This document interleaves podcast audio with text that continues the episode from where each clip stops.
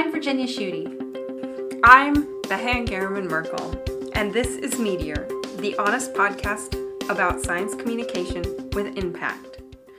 Two years ago, we started this podcast because we needed an advanced user space to muse and strategize and chat with all of you.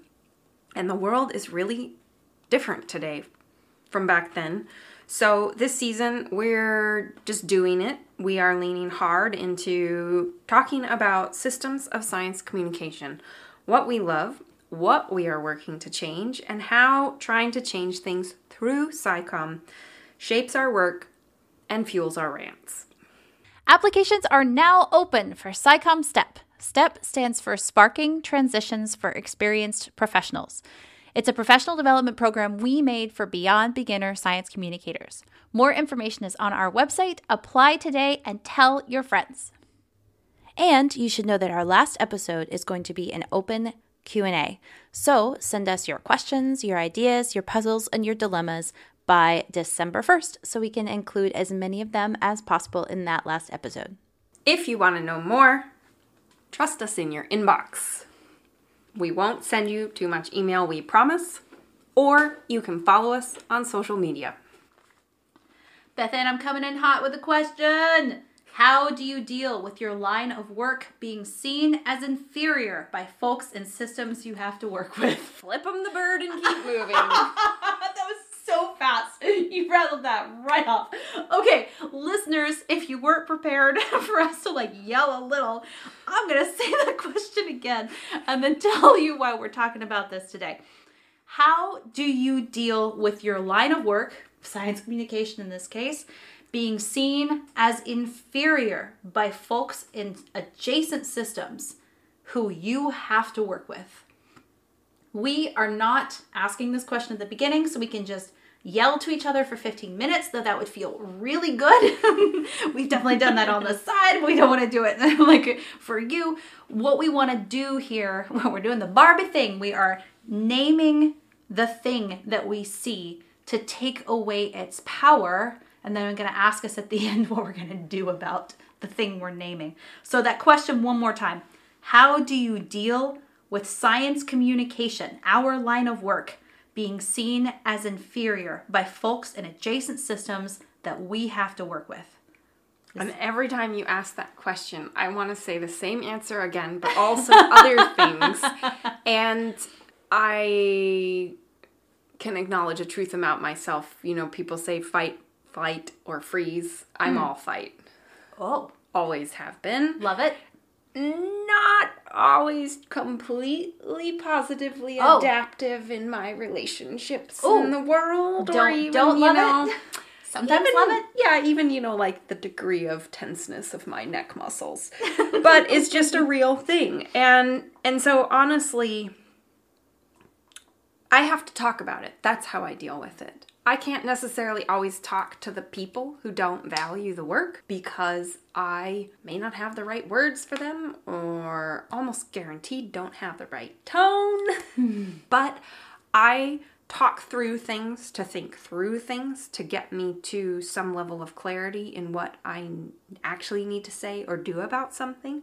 So I really have to talk about it. I basically can't understand how to act to make it different or better until I can get words around what the actual problem is.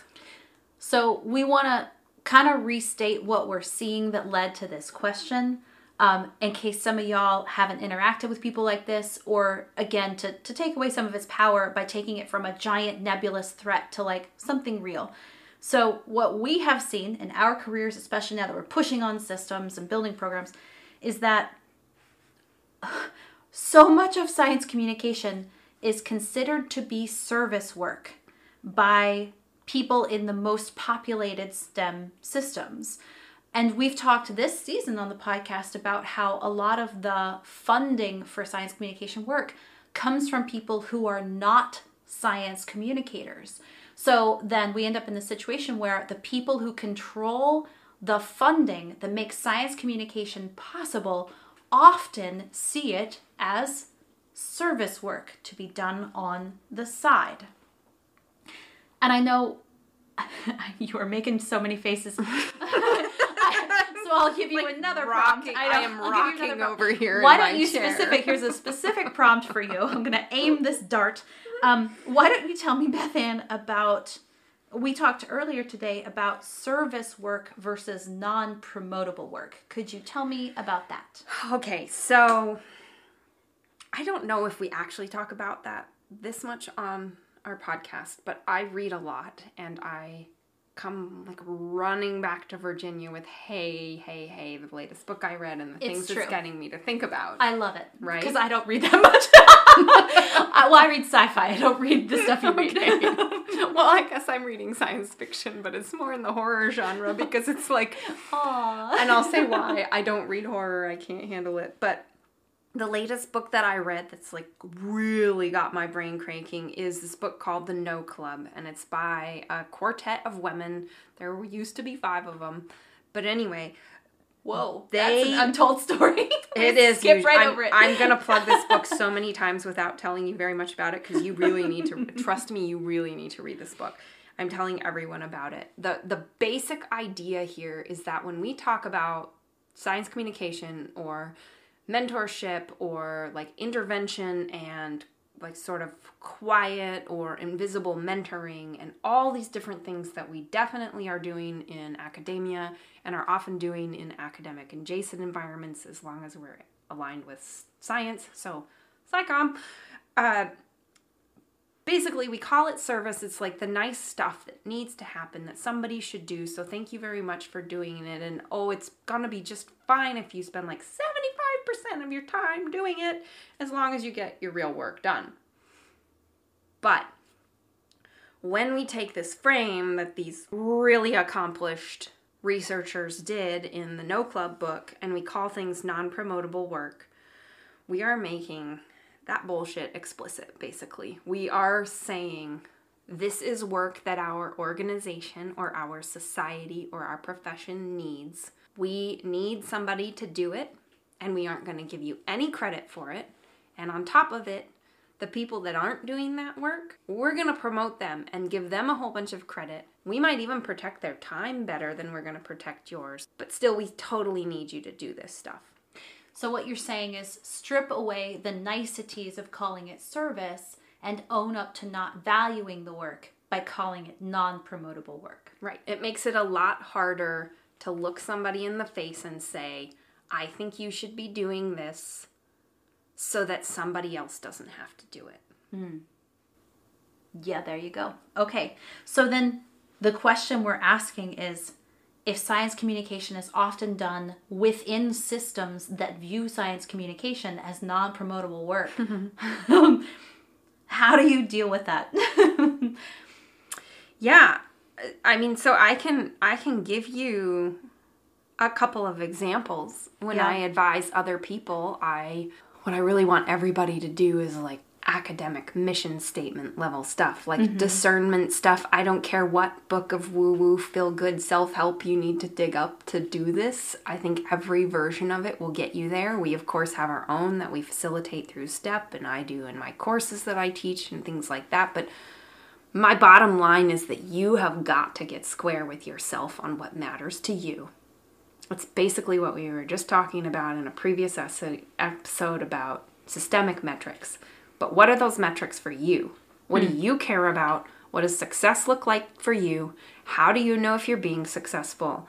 And then this is where we use our science communication advanced skills for our own good. How do we calibrate that so that it's legible to other people? And we have to be accountable to ourselves. We are going to have to say no, right? Like so for for an example for me, I'm part of an organization that expects service. It's in job descriptions and everything, but there was no tracking, there was no attention to fairness or equality of allocation of all of this service work.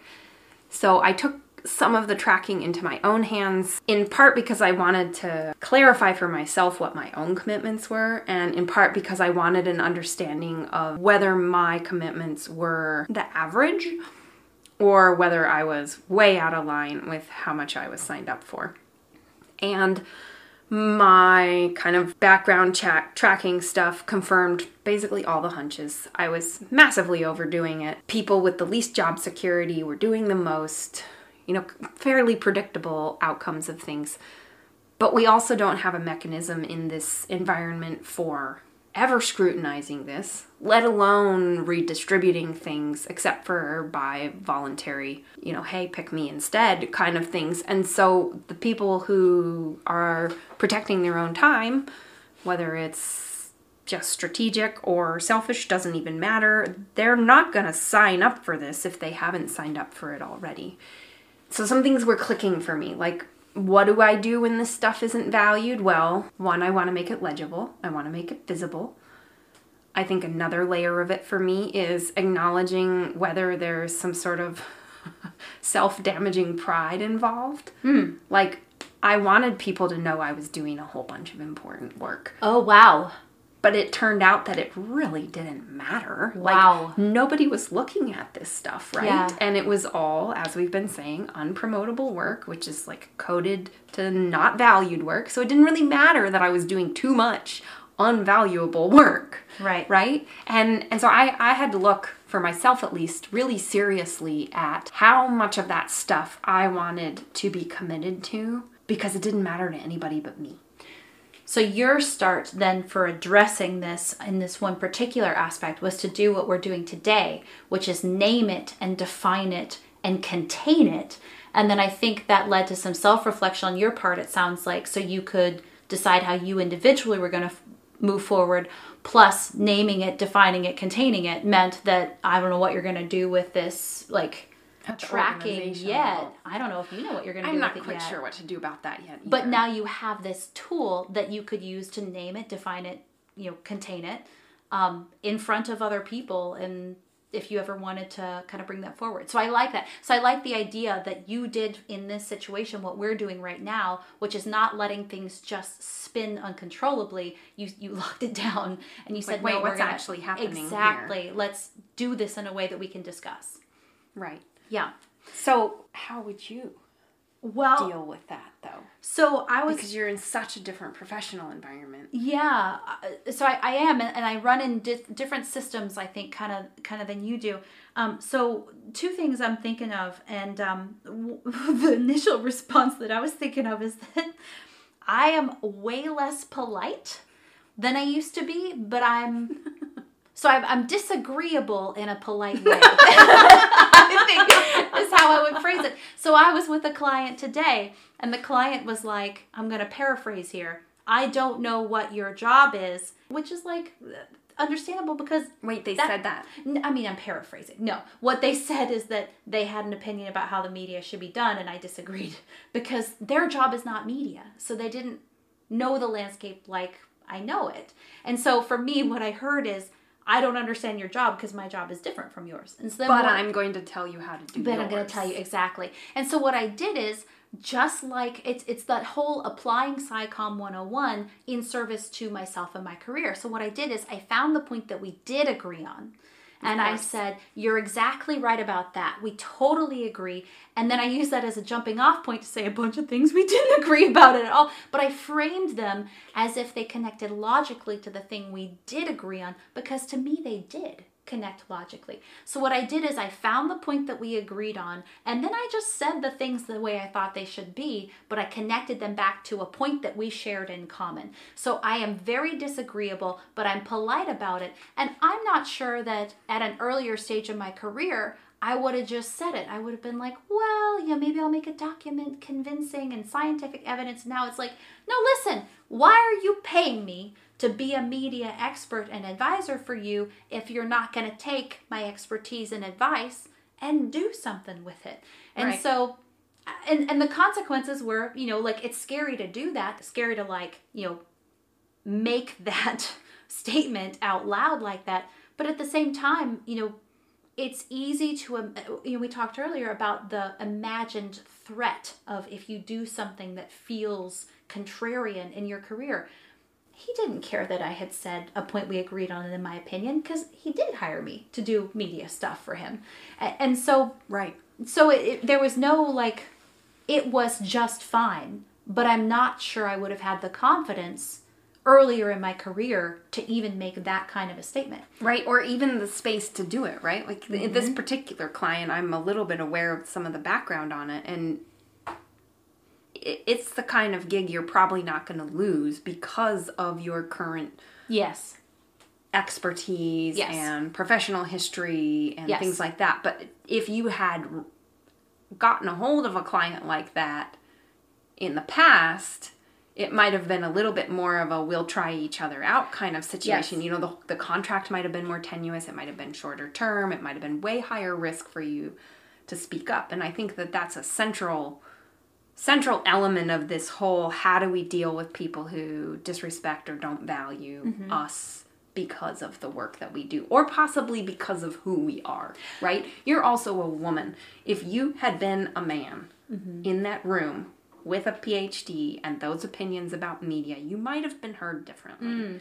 I don't know. And on the we other hand, can't know. Right. On the other hand, I'm a cishet white woman, and so if I had been other axes of diversity, you're exactly right. I actually think this is a really important point because we're talking about you know, again, the season is about systems, and I'm thinking about operating in systems that don't exactly get us the way that we want to be gotten.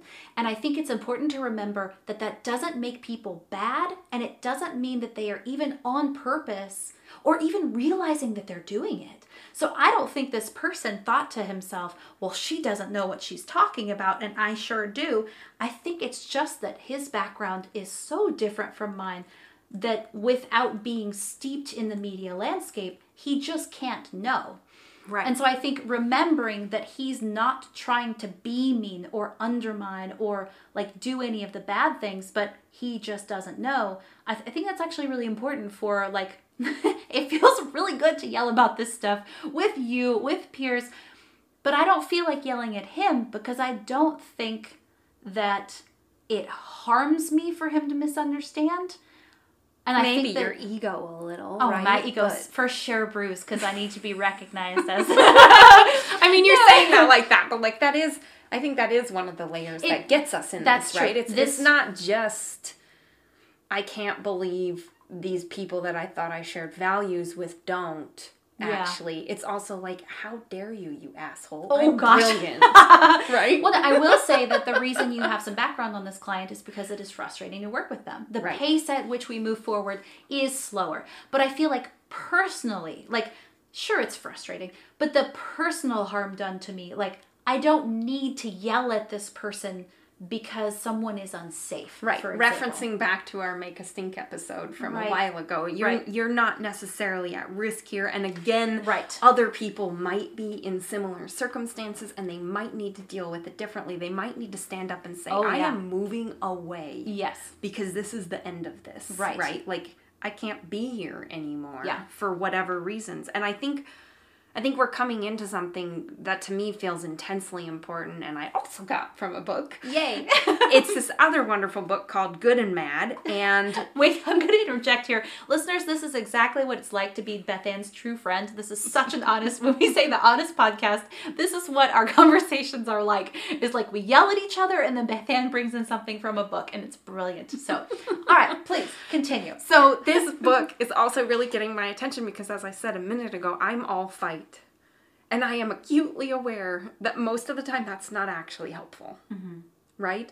The the indignation, the kind of righteous fury and yada yada yada and all of that. If I can channel it, it's great. If I can't hang on to it in the moment, it is I usually just escalate things. Oh, right? Like that's personally devastating and professionally really not helpful. Also devastating in its own way, right? And and this this book was getting into the author of this book was getting into this specific thing about how we all about like there was all this media framing of Maxine Waters reclaiming her time as this like go power like incredible how icy calm she was etc etc and there was this the, the the reframe that was super important for me was that, that she could not afford to be anything but icy calm mm. because she would have been reduced by not just her political competition, but by the media through sensational headlines and clickbait and stuff to be catty or emotional or whatever. And and I think part of what that question about how do you deal with this level of dismissal of who you are professionally that really matters is that some people's anger gets to be virtuous and charismatic and compelling and a call to action. And some people's anger doesn't even get to exist. And that is so not okay. Yeah. right? And and it's not that you need to yell at that guy. But why can't you? But why can't I? I will say, as a constructive response, I think what we are naturally doing and what we know from social justice and activism spaces is that you need spaces with people that identify with your axes of diversity and they understand your perspectives where you can be completely yourself and let loose. And, and I say we're doing this naturally because we'll yell to each other. Um, but we need this is why i feel like we talk about this every episode how community is so important for keeping you in the game in the long term for what it takes to build programs and systems so Yeah, I I think I've talked about this a lot with some other women that I'm trying to you know build a new construct with at work. Sometimes we feel like our monthly get-togethers are just like dinner and bitch sessions. And sometimes I worry that that has the potential for kind of fatiguing people and Uh-huh. making them not want to come into that community regularly anymore. But we had a detailed conversation about that a couple of months ago, and one of the things that we came down to was no, we absolutely have to have this safe place to complain and to rant because not because we need something that's cathartic, Right. but because it I need, you need, we each need people who can tell us the things that we are mad about are justifiably infuriating Mm-hmm. right? That that it is morally reasonable to be enraged. Right. That it is completely within our bounds to be deeply deeply upset. Right. Right? We don't get to say those things to anyone most of the time. And it i think it's one of the vital things about our friendship and one of the vital things about some of these other relationships that i have that there is a place where i can be wholeheartedly furious and not be told i need to calm down and not be told i might be overreacting and not be told i'm taking it too personally I would add that many of the ways we are phrasing this echo what we know from people who are marginalized and most vulnerable in our society. They are operating in systems every day, not built for them, run by people who don't get them. And so I would say, in this context, then, if you have identities that make you extra marginalized, extra vulnerable, extra like able to, for people to dismiss you uh, according to some of our societal values, um, it is probably extra important for you to find and have that community. You probably already know that. But this is one of the things I talked about in a recent SciComm office hours is where to find psych, uh, SciComm communities that serve you. If you need help finding community like that in SciComm specifically, please reach out to us. We would love to help you find that so that you can feel safe and cared for. Yeah. So, over to you, listeners. Tell us what's a systems issue that you just need to name right now. You've been listening to Meteor, the honest podcast about science communication with impact. To join this conversation, tell us what you think about putting words to the hidden problems. You can holler about that on social media, or you can submit a note. Use all caps in the subject line if you want to. Our website is meteorscicomm.org. Talk soon.